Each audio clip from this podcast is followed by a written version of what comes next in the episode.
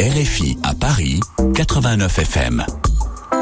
En France, le monde parle de leur grand déclassement. Libération évoque un parti en flagrant délitement. On les appelait autrefois la droite de gouvernement, les républicains élisent ce week-end leur nouveau président dans une certaine indifférence.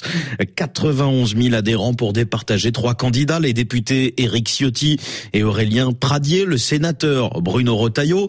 C'est la chronique politique. Bonjour Aurélien de Vernois. Bonjour. Trois hommes aux lignes politiques différentes mais qui partagent une ambition, éviter que le navire LR ne sombre définitivement. Et ce n'est pas une mince affaire. Six mois après le désastre de la présidentielle où la candidate du parti Valérie Pécresse n'a même pas atteint les 5% des voix.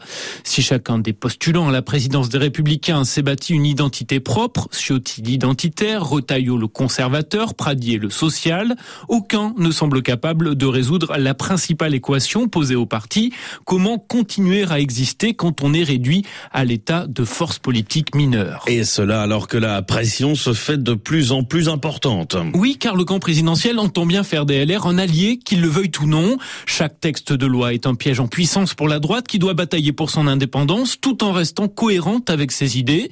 Et la danse du ventre va se poursuivre jusqu'à ce qu'il n'existe plus aucun espace politique pour la droite en dehors de l'alliance présidentielle.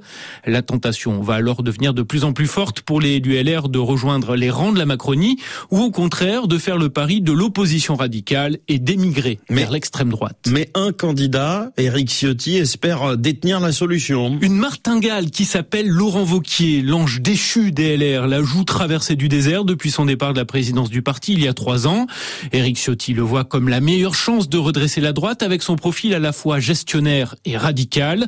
Les deux hommes ont donc topé à Éric Ciotti la présidence des Républicains et à Laurent Vauquier la candidature à la présidentielle 2027. Une alliance qui permet au patron de la région Rhône-Alpes-Auvergne de ne pas trop s'exposer et de construire à son rythme sa stature de présidentiable. À Éric Ciotti la charge d'éviter l'implosion du parti d'ici là. Mais cette option, son adversaire Bruno Retailleau n'y croit pas vraiment. Le sénateur de Vendée juge qu'il est bien trop tôt pour désigner un candidat et que les idées doivent passer avant les égaux.